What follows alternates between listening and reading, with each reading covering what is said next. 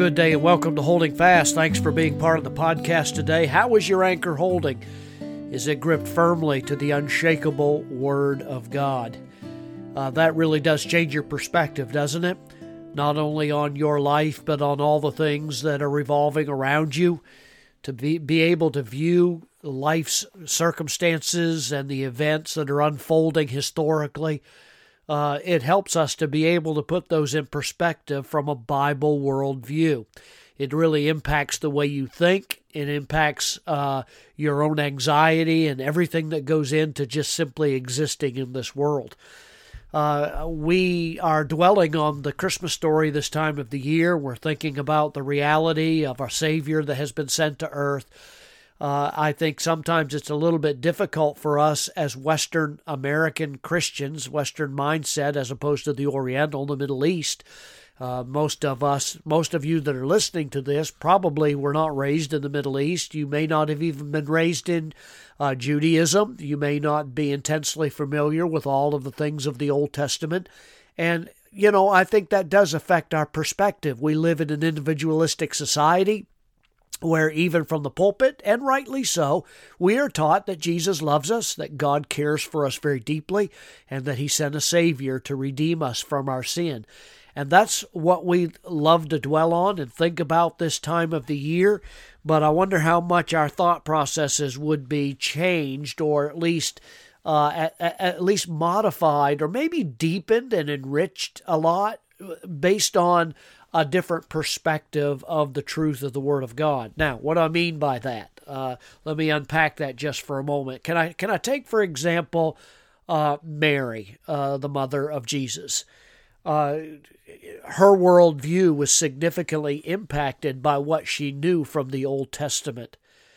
Uh, I have a dear seminary professor that I studied under for some years, and he wrote a book entitled Beginning at Moses and it took its title from that moment when our Lord walked the roads with the two disciples on the road to Emmaus, where he took them through the through Moses and the prophets and so on in order to teach them everything that the Old Testament had to say concerning himself. Why? Because it would change their perspective when they knew all of the fullness that the Old Testament unfolds about who the Messiah would be uh, the Jews were living in great anticipation of a Messiah that would come, but yet they had misidentified him because they didn't understand completely the scriptures and all that it had to say about Christ. We know from the very beginning of the fall in the garden that God had been unfolding his plan in the working of salvation for anyone who would believe and have faith in him. And so it's with that mindset that I even look at Mary uh, as we look at this Christmas time of the year. The Christmas story might be kind of a surprising place to go to explore the question of what your worldview is like. I think certainly hers was different than what a normal American girl's view might be, should this happen to her. But it's my conviction that those familiar passages about Mary actually contain great challenges for the way we approach our faith, uh, the way we live our life. Uh, for instance, in Luke chapter 1, verses 46 to 55, you go and read that after this podcast. It's Mary's song. It is a song that she spontaneously sings because some some huge news has just hit her between the eyes. She's got a lot to think about. The Bible says that she actually afterwards pondered all these things, treasured all these things in her heart. Because you think about it, here she is, probably a, not a very old teenager, but she is pregnant by means of the Holy Spirit uh, with a son that Luke 135 uh, says is actually the Son of God, the promised one from the very beginning of the, the fallenness of the human race. She gets away for a little while from Nazareth, no doubt because of the strained relationships that were there. She goes to visit her relative Elizabeth in the Judean hills. And as soon as she walks into the house where Elizabeth lives, uh, she Elizabeth exclaims, "Blessed are you among women," in verse forty-two of Luke one. Uh, by the way, I think it's interesting that when Mary walked in, the first person in the Bible that's ever recorded that knew the Son of God that existed within Mary was a fetus, as the world calls him, uh, calls that child, unborn child, that it was an unborn child that recognized the Son of God very first in the Scriptures. But that's for another time. But Elizabeth exclaims to Mary, Blessed are you among women. And Mary's response to that, beginning in verse 46, is, a, is an amazing thing. Let me read just a little bit of it. And Mary said, My soul doth magnify the Lord, and my spirit hath rejoiced in God my Saviour for he hath regarded the low estate of his handmaiden. For behold, from henceforth all generations shall call me blessed. For he that is mighty hath done to me great things, and holy is his name. And his mercy is on them that fear him from generation to generation. Now listen to these verses. Verse 51 of Luke 1. He hath showed strength with his arm, he hath scattered the proud in the imagination of their hearts. He hath put down the mighty from their seats and exalted them of low degree. He hath filled the hungry with great things, and the rich he hath sent empty away. He hath helped his servant Israel in remembrance of his mercy, as he spake to our fathers, to Abraham, and to his seed forever. And Mary abode with her about three months and returned to her own house. Now, Mary's response really is a reflection of her worldview.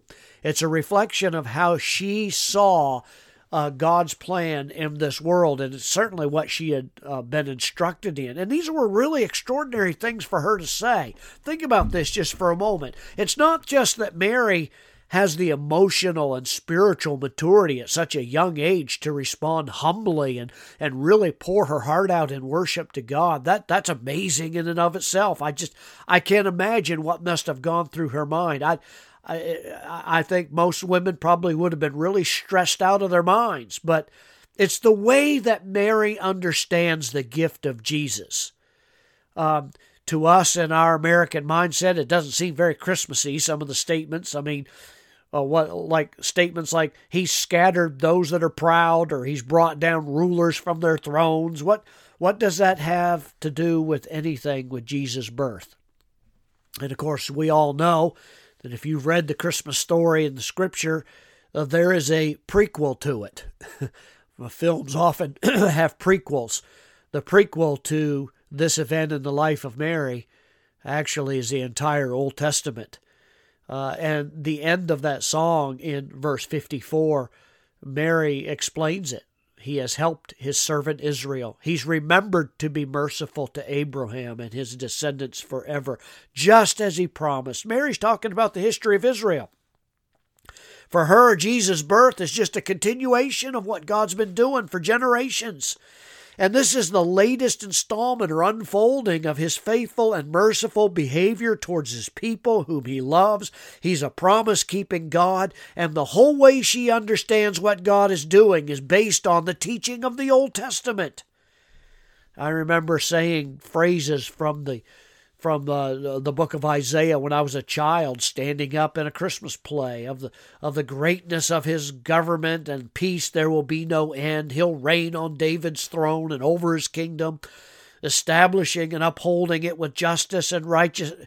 The the means the, the words were almost meaningless to me. Why? Because I didn't understand what David or governments had to do with Jesus. All I know, knew was taught was that Jesus was my friend, that he had died for me, and I had a relationship with him. That was all true, and, and it's true right now, but it was a very different way of expressing it uh, to Mary's way that she did, and a much more limited one. Well, I'll just close with this. One reason for the difference is, of course, the New Testament. Mary didn't know that Jesus would die. You know, that that famous song that's sung a lot today, Mary, Did You Know? Um, she did. She knew who he was. She may not have known all the details. She didn't have the benefit of reading the New Testament explanations of what we have today in the new in the epistles. Uh, we can understand the details of God's salvation plan, but in and in a way that Mary could not. I, I would love to have learned more when I was a child to have a worldview like hers that understood that all of what's unfolding right now during Christmas is a, this great sweep of the story of God's chosen people and his faithfulness to them and have an appreciation to that. I'm a Gentile, I'm grafted in. I don't have this rich history in terms of my own people. The coming of Jesus changed the entire history of the world, but it was the continuation actually of a far older story uh, when you read the scripture and see beyond yourself, then you, like Mary, uh, will have a truly glorified Lord. Uh, I'm mindful of my own humble estate. I'm mindful of how utterly extraordinary it is that God would step down to earth at all, never mind dying or choosing anyone to be part of his people. I would have I hopefully stopped just taking Jesus, my friend, for granted and understood who he really was. And you know, a remarkable thing happens when you do that, when you start getting a, a, a, Bible perspective on this time and how Mary saw what was happening to her. Once you start seeing Christ in the Old Testament, you can't stop the writers of the New Testament, especially in the Gospels, have a whole worldview that's shaped by what they knew in the Old Testament. They constantly refer to the history of God's people. Everything that their their whole understanding of God comes from there. And people around Jesus uh, made sense of him, tried to understand who he is by referring back as time went by to what God had always been like and what he had always promised. So, when you read your Old Testament, we're getting ready to embark on a brand new year of Bible reading. I want you to maybe take a different perspective and see in all the pages of the Old Testament uh, what was promised ahead of time, uh, the way that people in Jesus' time would have been taught. Uh, let's point out how the people in the Old Testament were a figure of Christ, illustrating what he's like David, the king, Boaz, the redeemer, Moses, the rescuer, the prophet of God. And let's understand the concepts of being clean and unclean, holy and profane, work and rest, holiness and redemption. And let's note that they all lead up to Christ and find all their fulfillment so in, the in the, uh, in Jesus Christ Himself. Let's read it. Even when it's strange or a little bit difficult to understand and complicated, the best way that you can get a right view of your yourself and your world and your God is to see all things in the culmination of the living Lord Jesus Christ that came to earth to fulfill the promises of the living God. May the Lord enrich your Bible study, enrich your love for Him as we enter into a brand new year. God bless you